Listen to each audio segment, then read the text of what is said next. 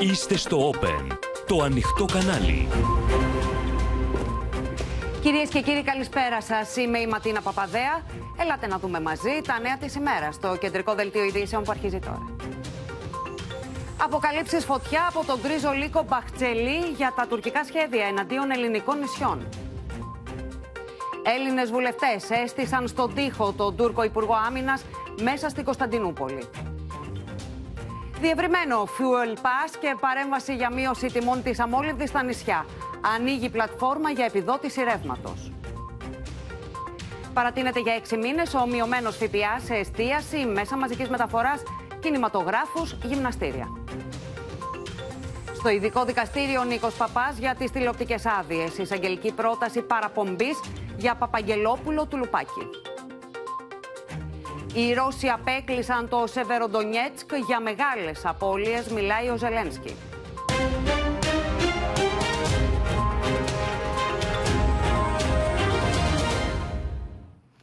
Με απειλές και εμπριστική ρητορική, πολιτική και μέσα ενημέρωση στην Τουρκία επιχειρούν συντονισμένα να διαμορφώσουν σκηνικό έντασης και στρατιωτικής αντιπαράθεσης με την Ελλάδα. Τη σκητάλη από τον Ερντογάν πήρε σήμερα ο κυβερνητικός του εταίρος Μπαχτσελή, ο οποίος ζήτησε απόσπαση των νησιών του Ανατολικού Αιγαίου από την Ελλάδα. Η Αθήνα επιλέγει να μην ακολουθήσει στην παγίδα της κλιμάκωσης, αλλά καταδεικνύει διεθνώς τον ρόλο της ε, Τουρκίας και υπενθυμίζει σε όλους ότι οι φύλακες έχουν και γνώση και ισχύ. Μήνυμα στην Τουρκία ότι η αποτρεπτική ισχύ της Ελλάδας είναι υπερπαρκής προκειμένου να διασφαλίσει την πλήρη προστασία της εθνικής μας κυριαρχίας και των κυριαρχικών μας δικαιωμάτων, στέλνει η κυβέρνηση την ώρα που η Τουρκία απειλεί ανοιχτά με πόλεμο. Η αποτρεπτική μας ισχύ είναι υπερπαρκής προκειμένου να διασφαλίσει την πλήρη προστασία της εθνικής μας κυριαρχίας και των κυριαρχικών μας δικαιωμάτων. Πράγμα που είναι γνωστό σε όλους. Η Ελλάδα δεν επιθυμεί να εμπλακεί σε λεκτικούς διαξυφισμού με την Τουρκία οι οποίοι είναι αντιπαραγωγικοί και εκτός του κεκτημένου του σύγχρονου δυτικού πολιτισμού. Ο Ντεβλέ Μπαχτσελή ζήτησε μάλιστα να προχωρήσει η Τουρκία στην ανακήρυξη αποκλειστικής οικονομικής ζώνης στην Ανατολική Μεσόγειο και μάλιστα να αποσπάσει τα νησιά του Ανατολικού Αιγαίου από την Ελλάδα. Ege'nin karşı kıyısında haksızlığı ve hukuksuzluğu yol haritası yaparak açıkça krize oynayan Yunanistan hükümetine diyorum ki biz buradayız. Hiçbir yere gitmeyeceğiz. Meydan boş değildir. Aklını başına almayanın aklını almak bizim için çocuk oyuncağıdır. Από την Τουρκία κάθε μέρα έχουμε και μια προκλητική δήλωση. Από ό,τι φαίνεται αυτό είναι τώρα το μότο της τελευταίας περίοδου. Η Αθήνα όμως ξέρετε πολύ καλά ότι στέκεται πάντοτε με ευθύνη και με ψυχραιμία. Αυτές τις απειλές πολέμου κάνει πως δεν βλέπει ο Γε Στόλτεμπεργκ. Η στάση Πόντιου Πιλάτου από το Γενικό Γραμματέα του ΝΑΤΟ μεταξύ Αθήνας και Άγκυρας προκάλεσε αντιδράσεις στην Ελλάδα. Προτρέπουμε την Ελλάδα και την Τουρκία να λύσουν τις διαφορές τους στο Αιγαίο με πνεύμα εμπιστοσύνης και συμμαχικής αλληλεγγύης. Αυτό σημαίνει αυτοσυγκράτηση, μετριοπάθεια και αποχή από κάθε ενέργεια ή ρητορική που θα μπορούσε να κλιμακώσει την κατάσταση.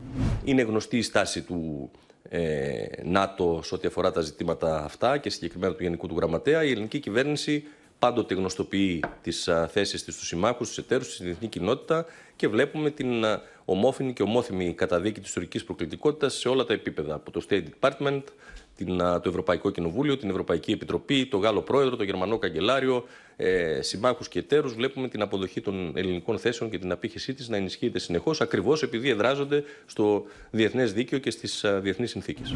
Αποδεικνύεται έτσι περίτρανα ότι η πολιτική του πρόθυμου και δεδομένου συμμάχου που ακολουθεί ο κύριος Μητσοτάκης έχει οδηγήσει στο περιθώριο την Ελλάδα, την ώρα που οι σύμμαχοί μας σπέβδουν να ικανοποιήσουν κάθε επιθυμία της Τουρκίας του κυρίου Ερντογάν.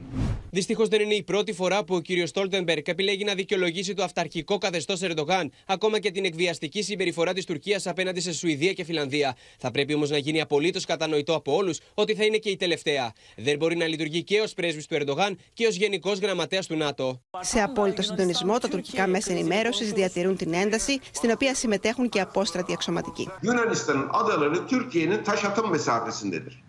Türkiye sadece bunları ablukaya alsa, tecrit etse, bir hafta tecrit etse, bir tanesini kuzeyde, bir tanesini ortada, bir tanesini güneyde seçse, Evet. oranın halkı bir hafta dayanamaz.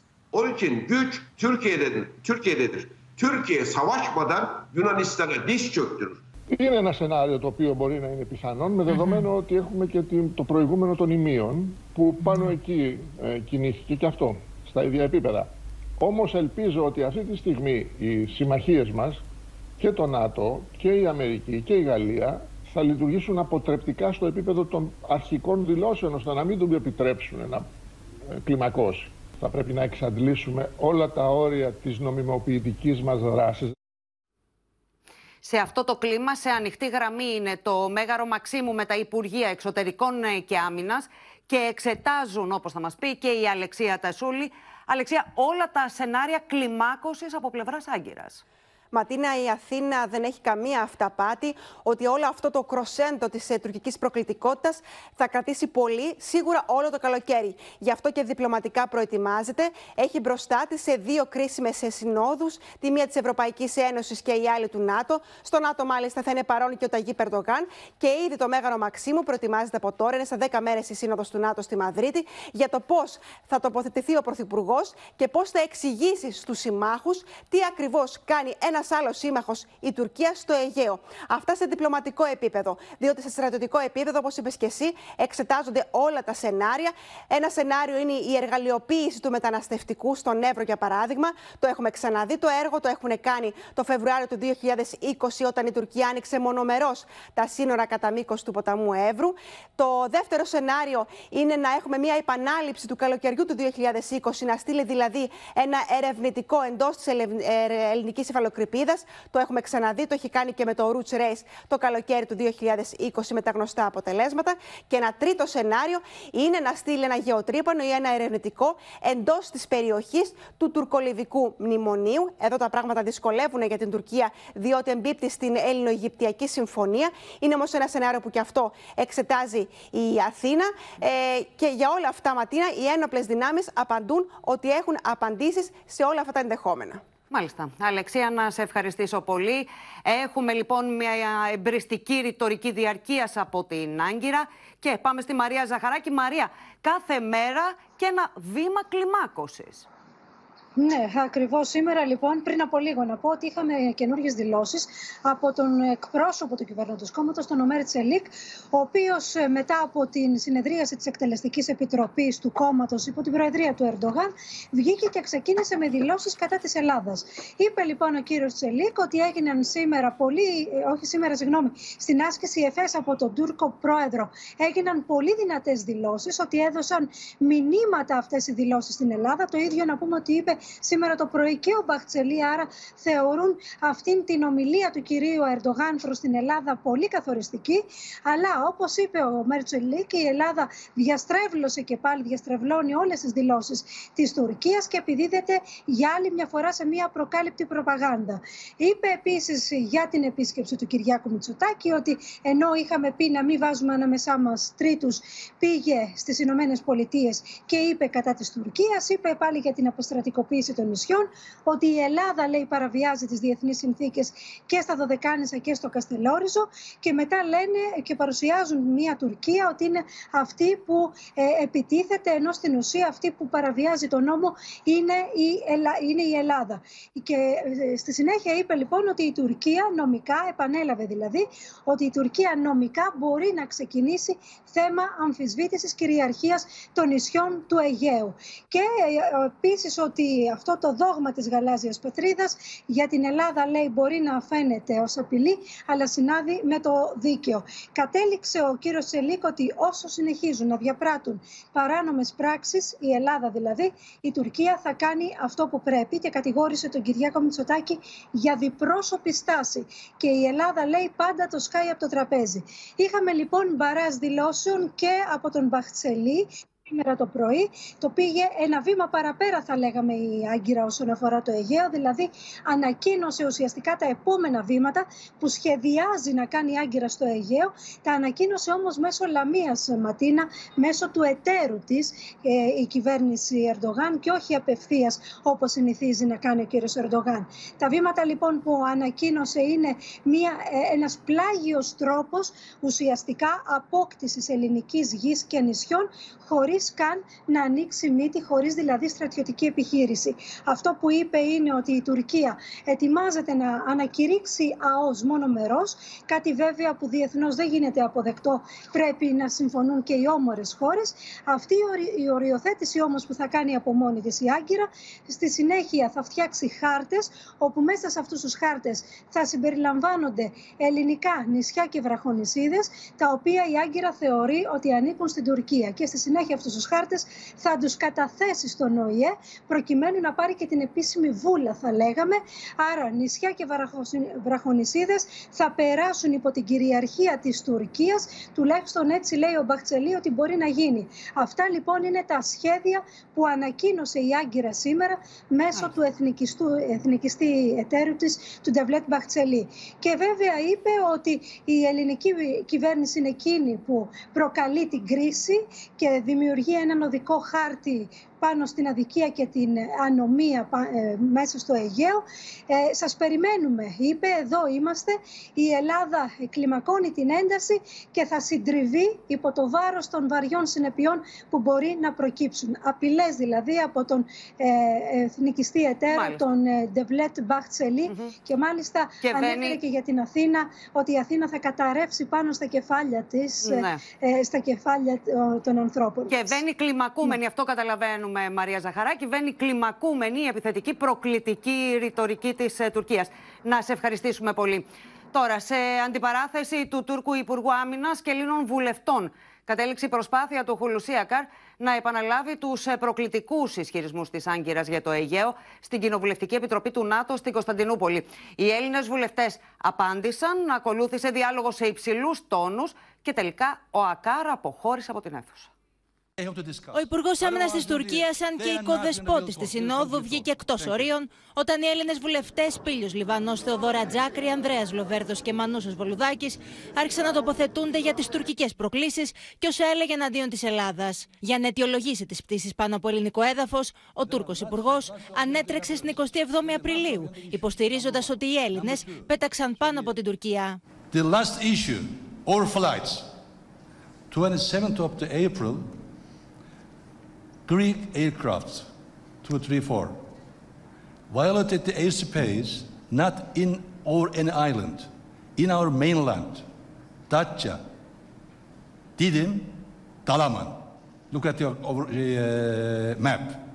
On the 27th of April. Δεν σεβάστηκε το χώρο, δεν σεβάστηκε τα θέματα και έκανε μια επίθεση στην Ελλάδα πρωτοφανή. Στη συνέχεια οι Έλληνες βουλευτές αντιδράσανε. Τορπίλησε δηλαδή μια διαδικασία μέσα στη, στη χώρα του την ίδια που κανονικά ως φιλοξενούσα χώρα θα έπρεπε να είναι πολύ διαφορετικός. Αυτό δείχνει την ένταση στην οποία βρίσκονται αυτή τη στιγμή οι Τούρκοι και εν πάση περιπτώσει πήρε τις απαντήσεις που του έπρεπε και θα έπαιρνε κι άλλες. Εμφανώ εκνευρισμένος από τους Έλληνες βουλευτές, οι οποίοι τον διέκοπταν, υποστήριξε ότι η Τουρκία δεν επρόκειτο να κάτσει με σταυρωμένα τα χέρια και ανταπέδωσε.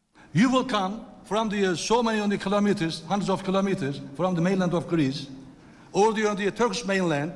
You'll fly to the uh, violate our uh, airspace, and then we'll sit over there. No, we violated uh, your airspace on the 28th ζήτησα να τοποθετηθώ επί του θέματος των προκλήσεων, των ανοιχτών προκλήσεων.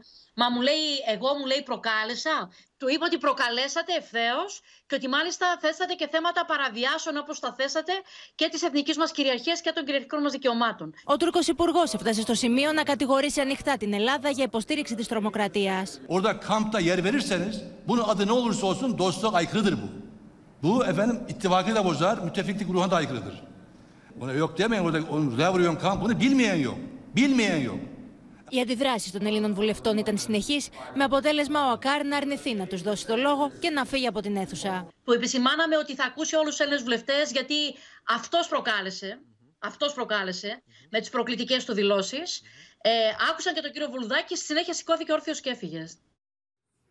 Στοχοποίηση και απειλές κατά της ζωής του καταγγέλει ότι δέχεται ο βουλευτής Ροδόπης Ιλχάν Αχμέτ με αφορμή δηλώσεις του κατά της ε, παρέμβασης του προξενείου στα εσωτερικά της μειονότητας. Την ίδια ώρα η Τουρκία προσπαθεί να εργαλειοποιήσει το μεταναστευτικό στον Εύρο με τις ελληνικές δυνάμεις να δίνουν καθημερινά μάχη για να κρατήσουν απροσπέλαστα τα σύνορά μας. Στρατός και αστυνομία στον Εύρο είναι σε πλήρη επιχειρησιακή ετοιμότητα και τον έχουν θωρακίσει με όλα τα μέσα που έχουν στη διάθεσή τους. Υπάρχουν 37 ε, συστήματα καμερών, υπερυψωμένων καμερών, ηλεκτρονικής παρακολούθησης που κυριολεκτικά σαρώνουν όλη την οριογραμμή Ελλάδος-Τουρκίας η απόπειρα των Τούρκων για άλλη μια προβοκάτσια με δίθεν τα ελληνικά πυρά και το θάνατο Αφγανού μετανάστη σε τουρκικό έδαφος είναι ένα ακόμη fake news. Στην ίδια περιοχή, στο Αλίμπεϊ, ένα από τα πιο γνωστά περάσματα πριν από λίγο καιρό, όπως φαίνεται και στα βίντεο ντοκουμέντο που εξασφάλισε το Open, όλους τους περασμένους μήνες δεκάδες μετανάστες έφταναν δίπλα στις όχθες του Εύρου, παρουσία φορτηγών του τουρκικού στρατού για να περάσουν τα σύνορα.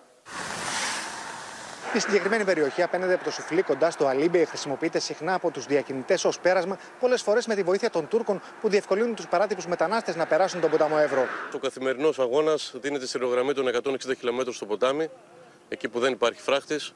Εκείνη που δίνουμε τον μεγάλο αγώνα. Οι αρχές προετοιμάζονται για ένα δύσκολο καλοκαίρι, καθώς σε σχέση με πέρυσι η πίεση των μεταναστευτικών ροών εκτιμάται πως αυξήθηκε κατά 20 έως 30%. Είναι μεγάλη απόσταση, είναι δύσκολο το σύνορο και πόσο μάλλον όταν ο απέναντι γείτονας βοηθά και προσπαθεί να οθήσει τους μετανάστες στο να περάσουν σε ευρωπαϊκό έδαφος.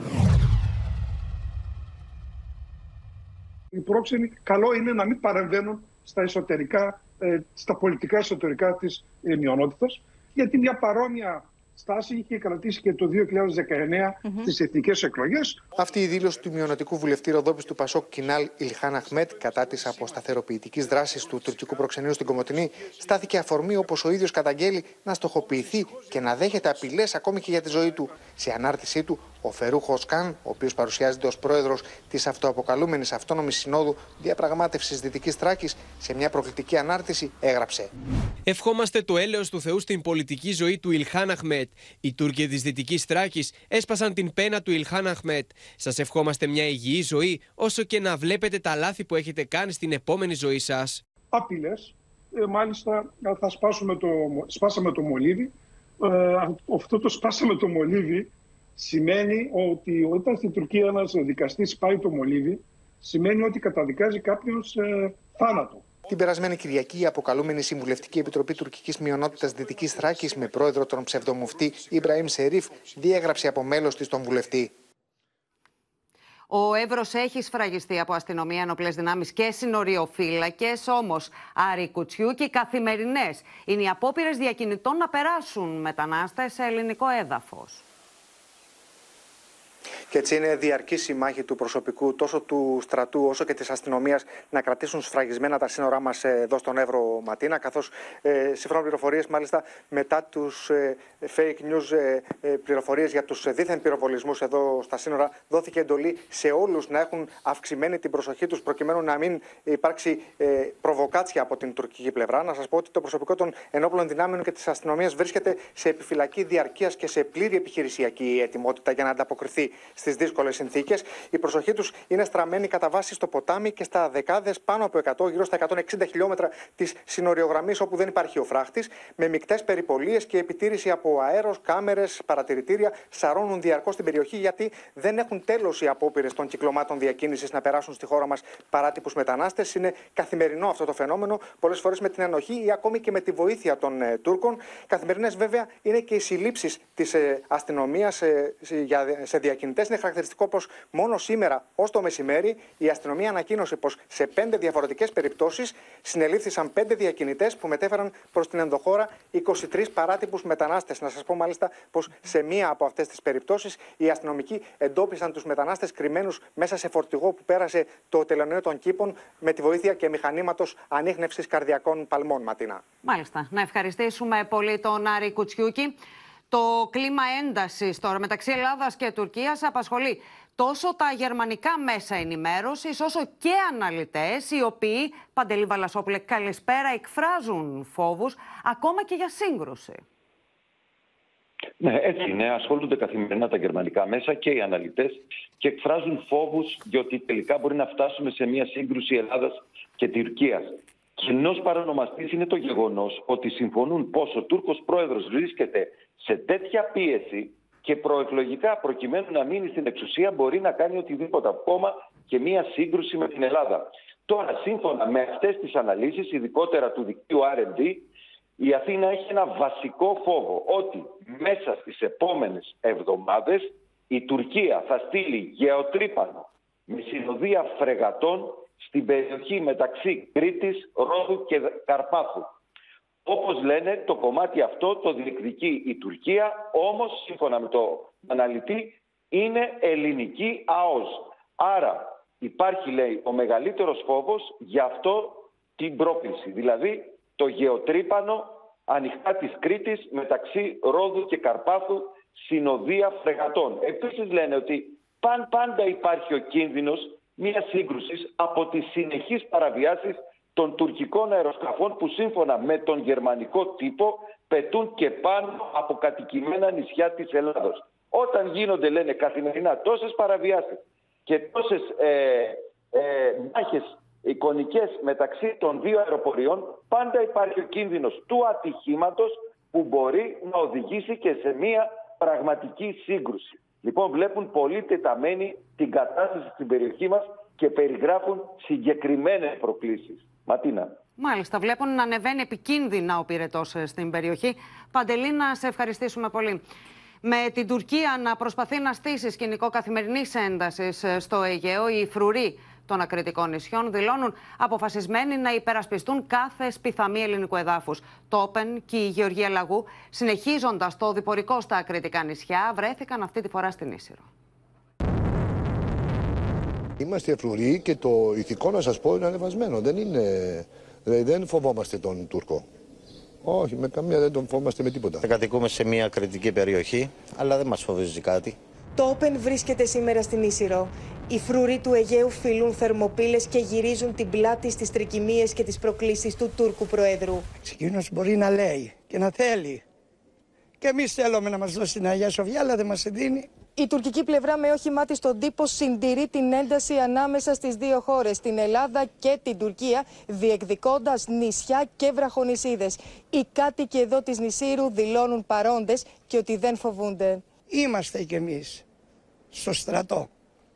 Νιώθουμε δηλαδή για τις οικογένειές μας, για τα παιδιά μας, ανά πάσα στιγμή χρειαστεί, θα μας καλέσουν για μας. Ακριβώς πίσω μου βρίσκεται το μικρό νησάκι Γιαλή, με την Τουρκία να αυξάνει το θερμόμετρο στα ύψη και να το έχει βάλει στην κυριολεξία στο μάτι, αφού αρκετά συχνά μη επανδρομένα τουρκικά αεροσκάφη πραγματοποιούν υπερπτήσεις. Δεν το ανήκει τίποτα. Γιατί το γυαλί που λέει να πάρει το γυαλί είναι χρόνια εδώ πέρα. Δουλεύουν όλοι οι νησίργοι, βγάζουν το μεροκάματό τους. Σκυλί που γαυγίζει πρέπει να είναι. Δεν νομίζω να κάνει κάτι. Δεν θα το αφήσουμε να κάνει κάτι. Το γυαλί έχει πάνω δύο ορυχεία. Το ένα ορυχείο πουλάει κάθε χρόνο περίπου ένα εκατομμύριο τόνους ελαφρόπετρα. Είναι πάρα πολλά. Και το άλλο ορυχείο παράγει υπερλίτη. Είναι δύο επιχειρήσεις οι οποίες με μέλλον ο Γιάννης επιβεβαιώνει πως οι δύο λαοί δεν έχουν να χωρίσουν τίποτα σε αυτό τον εντυνόμενο πόλεμο νεύρων από την πλευρά της Τουρκίας. Έχω πάρα πολλού φίλους που μένουν, είναι Τούρκοι. Σε κουβέντες που έχω κάνει μαζί τους και είναι ακριβώς τα τελευταία δεδομένα, έτσι, πρόσφατες ειδήσεις, είναι το ότι ε, κανένας από τους ε, μορφωμένους γενικά της δυτικής Τουρκίας δεν θέλει Ερντογάν. Ο Ερντογάν είναι αποτέλεσμα μάλλον της Ανατολικής Τουρκίας, η οποία δεν ξέρει καν πού βρισκόμαστε για τι μέρη μιλάμε. Φύλακε άγγελοι ένοπλες δυνάμεις που έχουν καρφωμένα τα μάτια τους σε όλο το Αιγαίο. Το φρόνιμο μας είναι πάρα πολύ ακμαίο. Πιστεύουμε στη χαρή του Θεού, έχουμε την ενδυνάμωση του Θεού. Το ίδιο πιστεύουν και όλοι οι κάτοικοι. Κανείς δεν ανησυχεί και κανείς δεν φοβάται τίποτα. Έχουμε τους στρατιώτες μας, νιώθουμε μια ασφάλεια. Το πολεμικό μας ναυτικό πηγαίνει έρχεται εδώ στα νερά μας, τα ελληνικότατα νερά μας.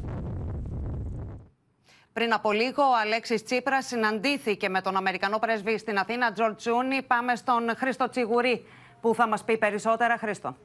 Ήταν η πρώτη συνάντηση ματίνα των δύο ανδρών. Από τότε που ο κ. Τσούνη ανέλαβε τα καθήκοντα του πρεσβευτή στην Αθήνα, ο κ. Τσίπρας τον καλωσόρισε. Του είπε ότι ο ΣΥΡΙΖΑ υποστηρίζει την εμβάθυνση των ελληνοαμερικανικών σχέσεων. Συζήτησαν για όλα τα θέματα και κυρίως με φόντο την ελληνοτουρκική ε, κρίση, έτσι όπως τουλάχιστον προσπαθεί να τη δημιουργήσει η Τουρκία, τις ελληνοτουρκικές σχέσεις. Πληροφορούμαστε ότι ο Αλέξης Τσίπρας ζήτησε από τον κύριο Τσούνη οι Ηνωμένε Πολιτείες να καταδικάσουν τις παράνομες πρακτικές της Τουρκίας στο Αιγαίο και τις παράνομες απαιτήσεις της. Μπορούμε να δούμε ένα χαρακτηριστικό απόσπασμα. Ε, ο κύριος Τσίπρας υποστήριξε ότι οι Ηνωμένες Πολιτείες θα πρέπει να καταδικάσουν ευθέως τις υπερηπτήσει και τις παραβιάσεις στο Αιγαίο και να παγώσουν την πώληση των F-16 στη γείτονα, καθώς δεν μπορεί οι Ηνωμένες Πολιτείες να δίνουν αεροσκάφη στην Τουρκία προκειμένου να παραβιάζει το διεθνές δίκαιο με υπερηπτήσει πάνω από τα ελληνικά νησιά. Τώρα, στο, στη συζήτηση των δύο ανδρών, τέθηκε και το θέμα της αποστολής όπλων στην Ουκρανία, με τον κύριο Τσίπρα να δηλώνει αντίθετος με την αποστολή βαρέως οπλισμού από το ελληνικό οπλοστάσιο και βέβαια την προειδοποίηση ότι αν ο ΣΥΡΙΖΑ γίνει κυβέρνηση, δεν θα αποδεχτεί να υπάρξουν υποχωρήσεις στα εθνικά συμφέροντα στο πλαίσιο ενός παζαριού που φαίνεται αυτή τη στιγμή να ξεδιπλώνει ο Ταγί Περντογάν για να συνενέσει στη διεύνηση του ΝΑΤΟ με τη Σουηδία και τη Φιλανδία. Μάλιστα. Χρήστο Τσιγουρίνη, να σε ευχαριστήσουμε. Στο μέτωπο της ακρίβειας δεν έχει τέλος το ράλι των αυξήσεων στα καύσιμα.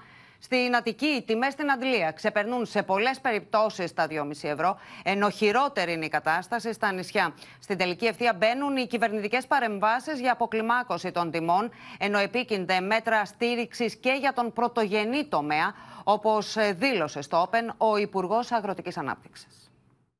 Συνεχίζει να τρέχει με χίλια η τιμή των καυσίμων με τη μέση πανελλαδική τιμή της αμόλυδη να ξεπερνάει πλέον τα 2,4 ευρώ το λίτρο, ενώ ακολουθεί και το πετρέλαιο κίνησης, η μέση τιμή του, οποίος ξεπέρασε τα 2 ευρώ το λίτρο. Θα πάει στα 3 ευρώ, κυρία Ζάγκα. Δεν ξέρω, πάντως έχει φτάσει στα 2,5 Αττική. Την κούρσα της ακρίβειας έρνουν ξανά οι κυκλάδες με μέση τιμή τα 2,608 ευρώ το λίτρο. Οι ακριβότερες τιμές καταγράφονται στη Φολέγανδρο, εκεί όπου το ακριβότερο πρατήριο έχει την αμόλυβη στα 2,839 ευρώ το λίτρο και η Μήλος με ακριβότερη τιμή τα 2,8 ευρώ το λίτρο. Θα βάλω 30 ευρώ και θα πάρω πάρω 13 λίτρα βενζίνη ή άλλο παραπάνω. Έγκλημα. Η κυβέρνηση θα επιχειρήσει να σβήσει τη φωτιά στην Αντλία με το νέο Fuel Pass, για το οποίο αναμένεται να διευρυνθούν τα εισοδηματικά κριτήρια από τις 30.000 ευρώ κοντά στις 40.000 ευρώ, ενώ αυξημένο αναμένεται να είναι και το ποσό της επιδότησης. Μετράμε και το ευρώ. 2,5 ευρώ έχει πάει η βενζίνη. Παράλληλα, εξετάζεται να υπάρξει οριζόντια επιδότηση στην Αντλία και για τη βενζίνη, στα πρότυπα του μοντέλου που ακολουθήθηκε για το πετρέλαιο κίνησης, η επιδότηση του οποίου θα συνεχιστεί μέχρι το τέλος του καλοκαιριού. Οι ειδικές μέρημνες εξετάζονται για τα νησιά, όπου οι τιμές έχουν ξεφύγει. Αξιωματούχος του Οικονομικού Επιτελείου πάντως διευκρίνησε σήμερα πως το νέο πακέτο μέτρων δεν πρέπει να αναμένεται πριν τις τελευταίες ημέρες του Ιουνίου. Πολύ δύσκολα.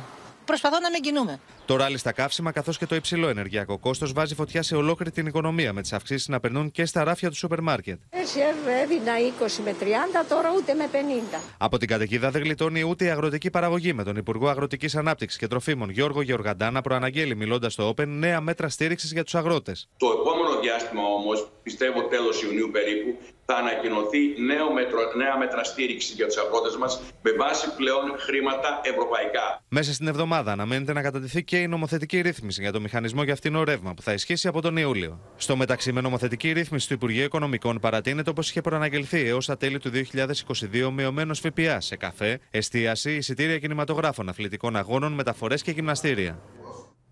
Η αντίστροφη μέτρηση για τα αναδρομικά στο ρεύμα ξεκίνησε. Κοντά μας είναι ο Στέφανος Σίσκο. Για να δούμε, Στέφανε, ποιοι είναι οι δικαιούχοι, πότε ανοίγει η πλατφόρμα των αιτήσεων και ποια είναι η διαδικασία υποβολής τους; Ακριβώς, Ματίνα. Τρεις μέρες μένουν. Όπως είπε σήμερα ο Υπουργός Ψηφιακής Διακυβέρνησης, η πλατφόρμα για το Power Pass ανοίγει την Παρασκευή 17 Ιουνίου και θα παραμείνει ανοιχτή έως τις 30 Ιουνίου, στο τέλος του μήνα, που θα μπορούν οι δικαιούχοι εκεί να υποβάλουν τις αιτήσεις τους.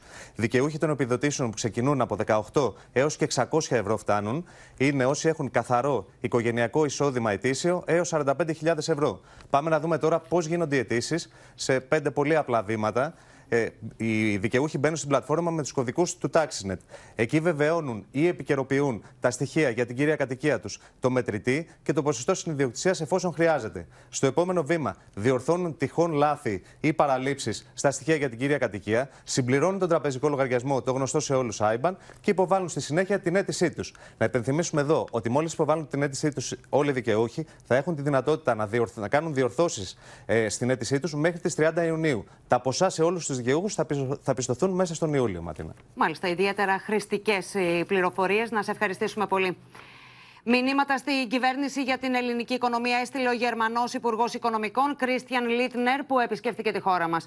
Αφού εξήρε την πορεία της οικονομίας και την επερχόμενη έξοδο της Ελλάδας από το καθεστώς ενισχυμένης εποπτείας, δεν παρέλειψε να συστήσει ότι τα όποια νέα μέτρα στήριξης θα πρέπει να ανακοινωθούν με μέτρο. Δύο μέρες πριν το Eurogroup δώσει το πράσινο φως για την έξοδο από την ενισχυμένη εποπτεία, ο Ομοσπονδιακός Υπουργός Οικονομικών της Γερμανίας, Κρίστιαν Λίντνερ, που βρέθηκε σήμερα στην Ελλάδα και έχει συνάντηση με τον Πρωθυπουργό, έστειλε μηνύματα για την πορεία της οικονομίας, αλλά και για τα μέτρα στήριξης για την αντιμετώπιση της ακρίβειας. that will be exiting the enhanced um, um, uh, uh, surveillance um, um, mechanism uh, in August. And of course, our goal remains to return to investment grade in 2023, and I think it is perfectly doable. Θετικά ήταν τα λόγια του Γερμανού Υπουργού Οικονομικών για τις μεταρρυθμίσεις και την πορεία της ελληνικής οικονομίας. We are uh, supporting uh, the transition from um, the enhanced surveillance to uh, normal post-program surveillance. I think this is the, the return to gradual normality. Ο Κρίστιαν Λίντνερ όμω δεν παρέλειψε να στείλει και μηνύματα. Μετά τα θερμά λόγια για την έξοδο από την ενισχυμένη εποπτεία και την πορεία της οικονομίας, συνέστησε δαπάνες με φιδό για την αντιμετώπιση της ακρίβειας, αφού η ρήτρα διαφυγής δεν σημαίνει και δημοσιονομική απελευθέρωση.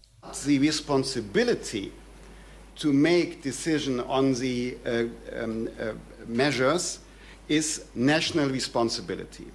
So I don't see uh, an opportunity for a pan-European approach and European funded measures to fight inflation. Οφείλουμε μόνοι μας ως Ελλάδα να συνεχίσουμε να χτίζουμε πάνω σε αυτή την υπεύθυνη δημοσιονομική πολιτική και να είμαστε σταθερά και γενναία κοντά στην κοινωνία. Στο επίκεντρο της συνάντησης του Υπουργού Οικονομικών Χρήστου Σταϊκούρα με τον Κρίστιαν Λίντνερ, πέρα από τα δημοσιονομικά και το χρέος, ήταν και η εκλογή του νέου επικεφαλής του μόνιμου μηχανισμού στήριξης ESM, καθώς λίγη η θητεία του Κλάουζου Ρέγκλινγκ.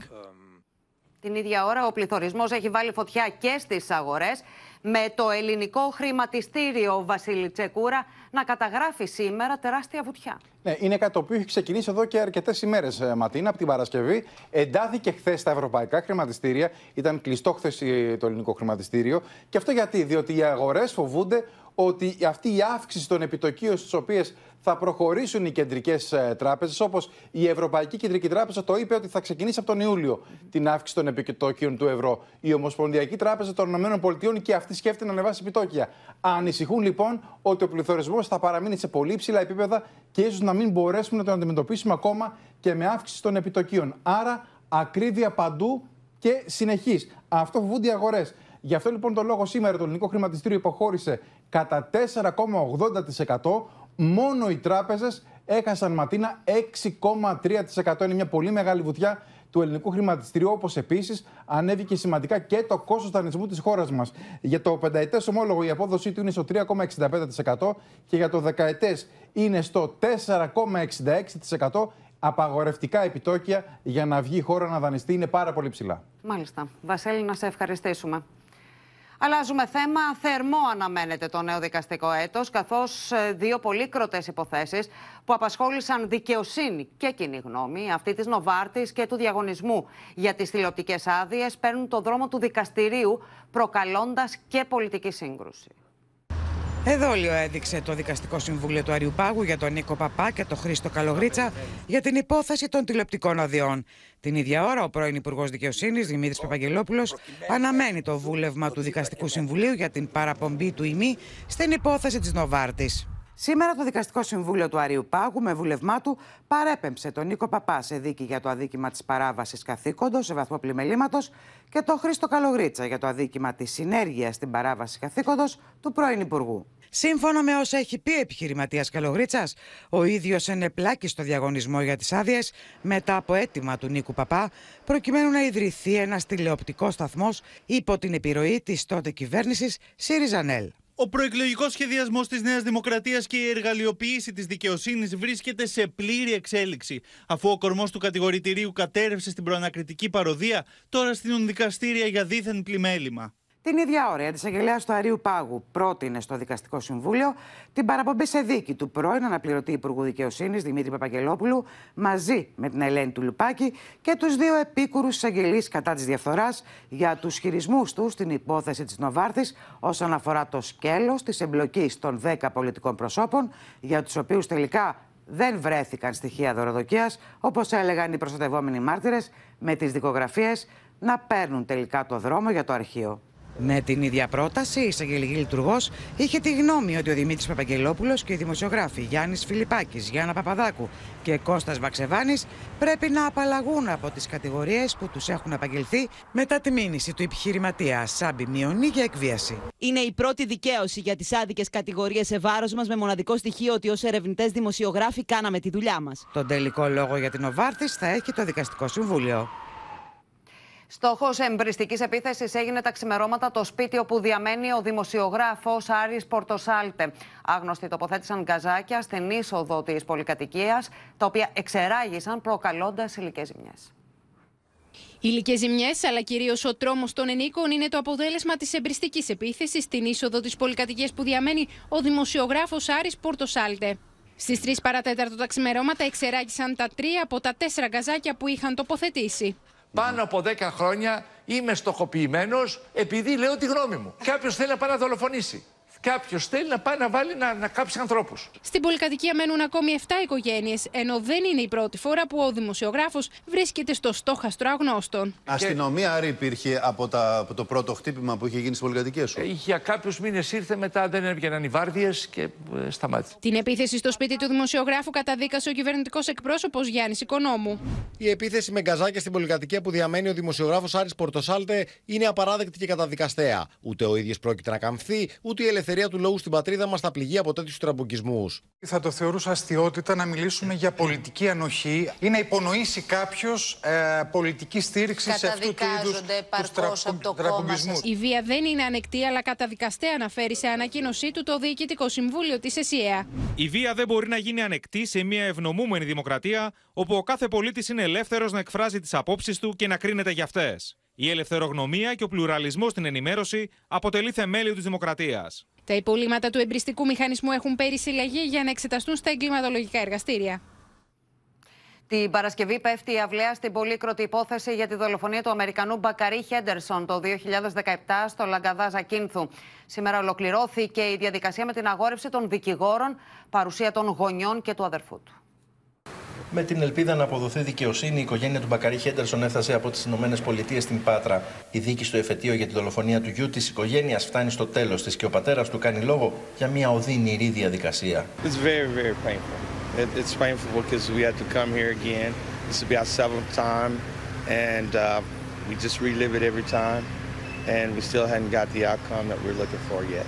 Η οικογένεια του Μπακαρί Χέντερσον έφτασε στα δικαστήρια τη Πάτρα στι 9 η ώρα το πρωί. Αυτό το οποίο ζητούν οι γονεί του αδικοχαμένου φοιτητή είναι να αποδοθεί δικαιοσύνη για το θάνατό του. We are hoping and praying for a different result, that this time they will actually charge the defendants with intentional murder. We just want it to be the rightful, you know, justice that we deserve and that my brother deserves, and we want to be, you know, on our way home and Η δίκη συνεχίστηκε στο Μικτό Ορκωτό Δικαστήριο Πατρών με τις αγορεύσεις των δικηγόρων της πολιτικής αγωγής και της υπεράσπισης. Πρόκειται πραγματικά για ένα ιδεχθές πρωτοφανές έγκλημα.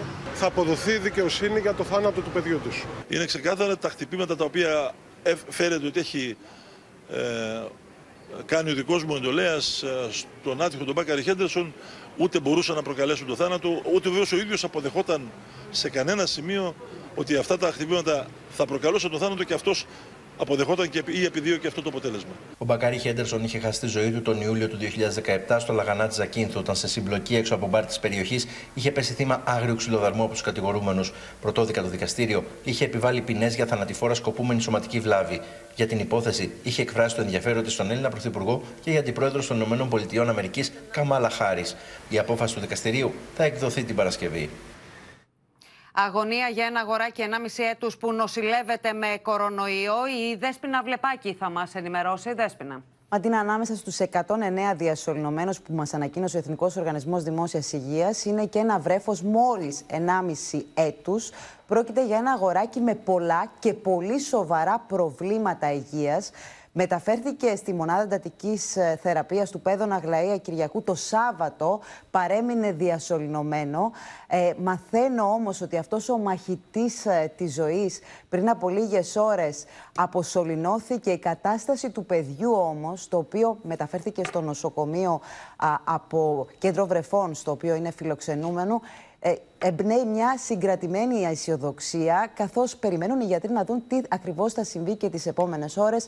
Είναι ε, σε high flow οξυγόνο και όλοι ελπίζουν και περιμένουν ότι αυτός ο μαχητής της ζωής θα βγει νικητή. Να ενώσουμε τις ευχές μας, να πάνε όλα καλά. Δέσπινα, να σε ευχαριστήσουμε.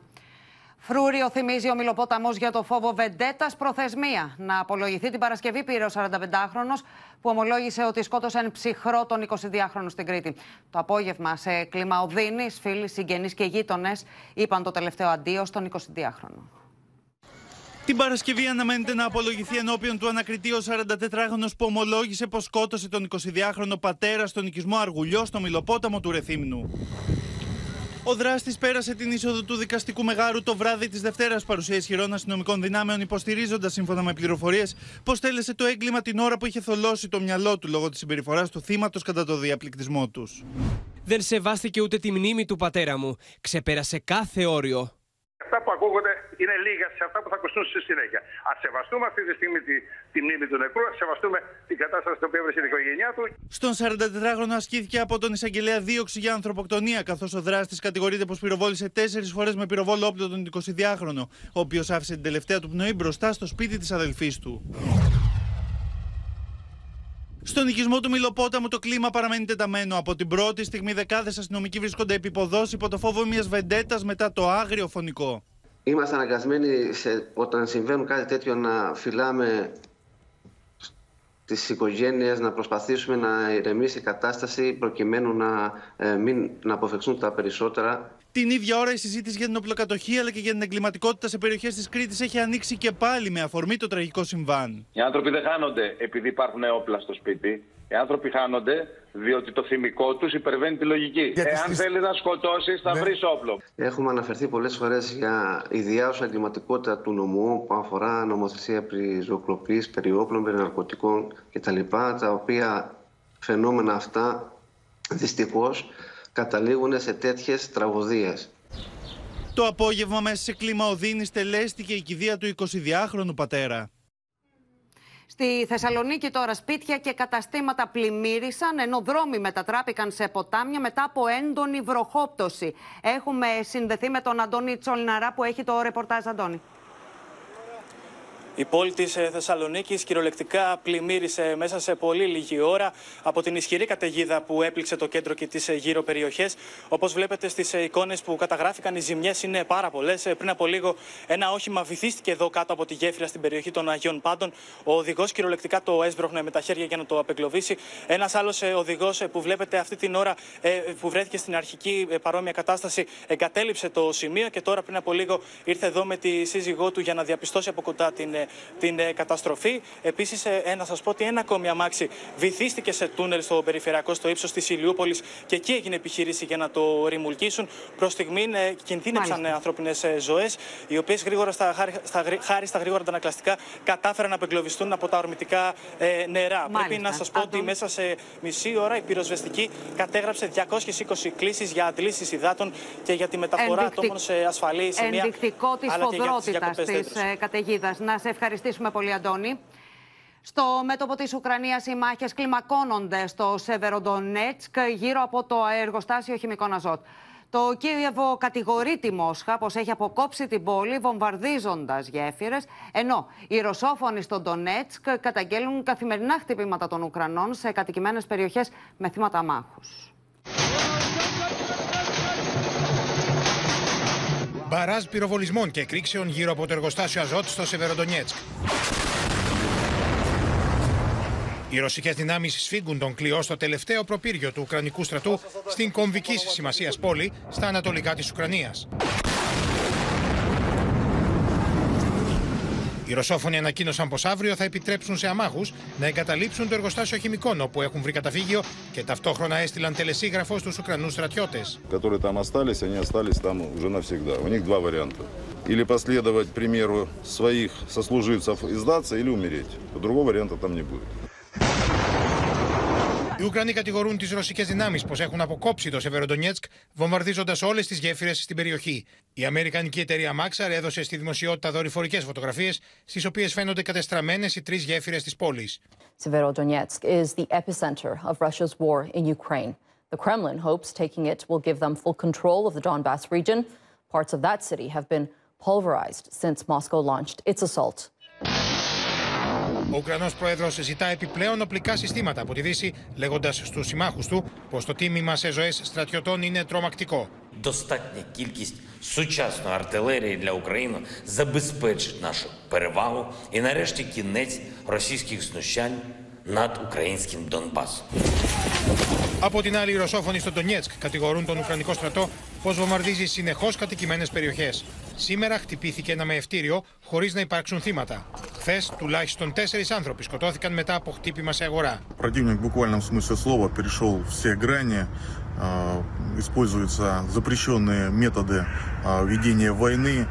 Обстреливаются спальные районы, центральные районы города Донецка. Ты идешь и не знаешь, когда тебя где что бомбанет и что это будет. И вообще хочется просто уже мира. Мира хочется. Στην άλλη πλευρά των συνόρων, οι αρχέ στη ρωσική περιφέρεια Μπριάνσκ κατηγορούν το ουκρανικό πυροβολικό πω έπληξε χωριό περίπου 50 χιλιόμετρα από την ουκρανική μεθόριο, με αποτέλεσμα να τραυματιστούν 6 άνθρωποι και να προκληθούν ζημιέ σε σπίτια. Οι επιθέσει των ρωσικών δυνάμεων συνεχίζονται και στη δυτική Ουκρανία. Έχουμε συνδεθεί με την απεσταλμένη του Όπεν, Αδαμαντία Λιόλιου, που θα μας πει περισσότερα. Αδαμαντία. Πυραυλική επίθεση Ματίνα σημειώθηκε στα δυτικά, στην ευρύτερη περιοχή της Λβίβ, πιο συγκεκριμένα στην πόλη Ζολότσιβ. Μάλιστα, όπως ανακοίνωσε ο επικεφαλής Περιφερειακής Στρατιωτικής Διοίκησης της περιοχής, Μαξίμ Κοζίνσκι, η αεράμινα της Ουκρανίας κατέριψε το συγκεκριμένο πύραυλο. Ωστόσο, τα θράψματα του έχουν πλήξει αστική εγκατάσταση και ως αποτέλεσμα έξι άνθρωποι είναι τραυματίες, μεταξύ των οποίων και ένα παιδί. Τα τραύματά τους χαρακτηρίζονται μέτριας και ήπιας κατάστασης, ενώ ένα ακόμη χτύπημα είχαμε και στην περιοχή Τερνόπιλ στα δυτικά, με την Ουκρανική αεράμινα επίσης να ανακοινώνει ότι υπήρχε κατάρριψη του συγκεκριμένου πυράβλου. Και ενώ ο κλειός φύγει ιδιαίτερα στα ανατολικά της Ουκρανίας και στην πόλη Σεβεροντονιέτσκ, η υφυπουργός άμυνας της Ουκρανίας, η Χάνα Μάλιαρ, έκανε για ακόμη μια φορά έκκληση στη Δύση για παροχή όπλων. Όπως χαρακτηριστικά είπε, η Ουκρανία έχει λάβει μόνο για να καλύψει το 10% των αναγκών της σε όπλα από τη Δύση. Συνεπώς, οι ανάγκες είναι πολύ μεγαλύτερες, ενώ ε, κάθε μέρα έχει, έχει οικονομικές δυνατότητες για 6.000 οβίδε, τη στιγμή που η Ρωσία έχει για 10 φορές περισσότερες. Δεν θα μπορέσουν, όπως είπε, να κερδίσουν αυτόν τον πόλεμο αν δεν λάβουν την αντίστοιχη ενίσχυση. Την ίδια έκκληση ανέφερε και επανέλαβε και ο πρόεδρος Ουκρανίας, ο Βολοντίμι Ζερένσκι, μιλώντας στη Δανία. Όπως είπε, μάλιστα, ένας είναι ο άνθρωπος που αποφασίζει μάλιστα. στην αντίπαλη χώρα, ο Πούτιν, και γι' αυτό το λόγο, εάν θέλει να γίνουν διαπραγματεύσεις και να τερματιστεί ο πόλεμος, θα πρέπει να υποχωρήσει από τα ουκρανικά εδάφη. Κλείνοντας τώρα, Ματίνα, ναι. να σου επισημάνω ότι ε, όπως ανακοινώνουν γερμανικά μέσα ενημέρωσης, η επίσκεψη του καγκελάριου της Γερμανίας, του Όλαφ Σόλτ, στο Κίεβο θα πραγματοποιηθεί την Πέμπτη. Μάλιστα θα έχει ένα πρόγραμμα περίπου 5 με 6 ωρών με συναντήσεις. Φυσικά θα συναντηθεί και με τον πρόεδρο της Ουκρανίας, τον Βολοντίμιρ Ζελένσκι, ενώ Μάλιστα. την ίδια μέρα αναμένεται να φτάσουν και ο πρόεδρος της Γαλλίας, όπως και ο πρωθυπουργός Ιταλίας, πιθανόν και ο πρόεδρος της Ρουμανίας. Μάλιστα θα ιδιαίτερου, ιδιαίτερου συμβολισμού καταλαβαίνουμε, Αδαμαντία. Χωρίς να επιβεβαιώνει η Γαλλία. Να σε ευχαριστήσουμε πολύ. Συγκλονιστικέ είναι οι μαρτυρίε, κυρίε και κύριοι, για τα εγκλήματα πολέμου στην Ουκρανία. Όπω εξηγεί στο Όπεν και την Αδαμαντία Λιόλιου, η εισαγγελέα του Κιέβου, το πλέον συχνό φαινόμενο είναι οι δολοφονίε αμάχων. Вот Вика говорит, я говорю, Вика, где он стоял? Она говорит, тетя Валя, он вот так стоял уже. А этот вот тут на ступеньке э, с автоматом. И он на него автомат вот такой. Вот. А э, Саша говорит, если вы не хотите, чтобы я с вами шел, жену я не пущу. Все. И поворачивал, я так думаю, и он сзади ему попал. Он же не мог как-то попасть сзади. Η κυρία Βαλέρια περιγράφει τον τρόπο που ο σύζυγος της κόρης της Νατάλιας έπεσε νεκρός. Μας δείχνει ακριβώς το σημείο στην είσοδο του σπιτιού, όπου η ίδια τον βρήκε χωρίς αισθήσεις του. Брызги крови, вот здесь все вот это брызги были. И пулю там нашли, там пуля была. Угу. Оно и есть там дырка, ну, от пули. Вот то дырка от пули. Они насиловали и Вику, и Наташу. Σκοτωμένοι άνθρωποι, σωροί κάτω από τα συντρίμια, βιασμοί, καμένα κτίρια και καταστροφέ μετά από βομβαρδισμού είναι το αποτέλεσμα του πολέμου στην Ποροντιάνκα. Υπάρχει μια εκτίμηση τέλου των ερευνών, διερεύνηση όλων των υποθέσεων και εξάντληση στην Ποροντιάνκα. Тому що е, ці злочини, які вчинені там, е, взагалі е, не мають пояснення. Чому? По-перше, там не було ніяких військ українських. Тобто е, бомбардування жилих будинків з громадянами Περισσότερα από 3.500 είναι τα εγκλήματα που διαπράχθηκαν στο Κίεβο την περίοδο των εχθροπραξιών, με το πιο διαδεδομένο να είναι οι δολοφονίες αμάχων. Καθώς σύμφωνα με τα μέχρι τώρα στοιχεία, 1.818 άμαχοι σκοτώθηκαν. Вот так мы тут вырыли вот такую яму, вот тут он лишь бы вырыли, тут он лежал. Σας έδειξαν κάποιες φωτογραφίες ε, Ρώσων στρατιωτών. Καταφέρατε να αναγνωρίσετε κάποιους από αυτούς. Показывали, да. Да, показывали два раза мне. Исследователь был. Ну, я, я не видела его. Я одного только знаю, видела, которого днем видела. Στο στόχαστρο των αρχών βρίσκονται περισσότεροι από 10.000 ύποπτοι, με την εισαγγελία να έχει ταυτοποιήσει 31. От Романов, насильник, гвалтівник, Фасахов. Έχει ημερομηνία οριστεί ήδη. А, будто она, э, мая, мая, ну, я э, в суд направлен 26 июня. Και ενώ οι καταθέσεις πολιτών συνεχίζονται, νέοι ομαδικοί τάφοι εντοπίζονται στην Πούχα και γίνονται εκταφές ορών. Τα βλέμματα όλου του κόσμου συγκεντρώνει η μάχη για τη διάσωση ενός δεκάχρονου παιδιού στην Ινδία που είναι εγκλωβισμένο σε πηγάδι. Πάμε στην ε, Χριστίνα Ιορδανίδου που θα μας πει περισσότερα, Χριστίνα. Έτσι είναι, Ματρινά, τα βλέμματα είναι στραμμένα στο Ραούλ, 10 ετών, ο οποίος έπεσε μέσα σε ένα πηγάδι 25 μέτρων, διέφυγε της προσοχής της μητέρας του και έπαιζε στην αυλή. Προσπαθούν σωστικά συνεργεία με σκαπτικά μηχανήματα, με γερανούς να τον απεγκλωβίσουν. Βρίσκεται εκεί τέσσερις ολόκληρες μέρες, το βλέπουμε στις οθόνες μας. Ε, δίνει μία μάχη πραγματικά. Ε, του παρέχουν ε, οξυγόνο μέσω ενός σωλήνα. Θέλουν να διανοίξουν ένα τούνελ για να φτάσουν σε αυτόν. Το δύσκολο όμως είναι ότι το παιδάκι είναι κοφάλαλο, δεν ακούει και δεν μπορεί να μιλήσει. Οπότε κάνει το έργο των ε, σωστικών ε, συνεργείων ακόμα πιο δύσκολο ε, το γεγονός ότι δεν μπορεί το παιδάκι να επικοινωνήσει. Ευχόμαστε όλοι να τα καταφέρουν και να τον απεγκλωβίσουν. Μάλιστα. Χριστίνα, να σε ευχαριστήσουμε. Και στο σημείο αυτό ολοκληρώθηκε το κεντρικό δελτίο ειδήσεων. Μείνετε στο Open. Αμέσως μετά κάνει πρεμιέρα σε πρώτη τηλεοπτική μετάδοση ο τέταρτος κύκλος της αστυνομικής σειράς Private Eyes με τον Jason Priestley και τη Cindy Sampson. Και στις 9 μην χάσετε την ξένη ταινία «Ο Ατρόμητος Τζο» με τον Tim Allen και τη Julie Bowen. Κυρίες και κύριοι, ευχαριστούμε που μας εμπιστευτήκατε για την ενημέρωσή σας. Από όλους εμάς, καλό σας βράδυ.